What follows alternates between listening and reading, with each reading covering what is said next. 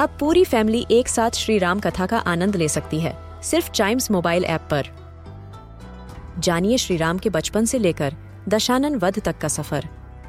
सरल रामायण, घर के सभी सदस्यों के लिए। आज ही डाउनलोड करें चाइम्स मोबाइल ऐप एप्पल या गूगल प्ले स्टोर से। हम बच्चों के बहुत सारे सवाल। क्या है उनके जवाब? कभी सोचा है? कभी सोचा है मैं आज जानते हैं कि लू क्यों चलती है। हमारे पेरेंट्स अधिकतर हमको बोलते हैं स्पेशली मई, जून के महीने में, कि घर से बाहर ना निकलना, दोपहर में स्पेशली आफ्टरनून वाले टाइम पे, क्योंकि लू लग जाएगी आपको। और लू क्या होती है? एक गर्म हवा, सूखी हवा, जो हमारे पूरे बॉडी को ड्राई कर देती है, और वो हमको कहीं ना कहीं हेल्थ वाइज थोड़ा नुकसान भी पहुंचाती है। लू में ज़्यादा देर रहने से फीवर होने के भी चांसेस होते हैं। तो आज जानते हैं कि ये लू का चक्कर क्या है? और इसको समझने के लिए हमको सबसे पहले समझना पड़ेगा कि साइक्लोनिक फ्लो क्या होता है, यानी हाई प्रेशर और लो प्रेशर क्या होता है। तो ये दोनों साइकिल चलती रहती है, एक साइकिल होती है दुनिया में चलने वाली कि एक तरफ़ जहाँ सबसे ज़्यादा गर्मी रहेगी, सबसे ज़्यादा हीट रहेगी, वहाँ पे एक हाई प्रेशर क्रिएट रहेगा। और जब एक तरफ़ इतनी गर्म हो जाएगी, एक तरफ़ जहाँ हाई प्रेशर क्रिएट हो जाएगा, वहीं दूसरी तरफ़ लो प्रेशर क्रिएट हो जाएगा दूसरे साइड पर।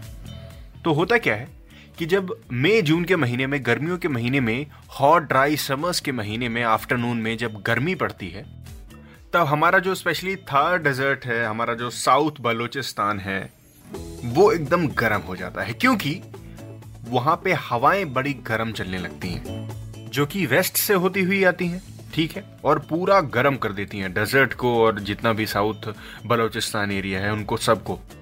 This creates a vast low pressure area over north Indian plains during afternoon this low pressure area pulls in moisture from north Arabian Sea और जब वो हवाएँ गुजरात से होती हुई आती हैं it loses its moisture to the parched land and becomes dry मतलब गीली हवा भी आते आते सूखी हो गई।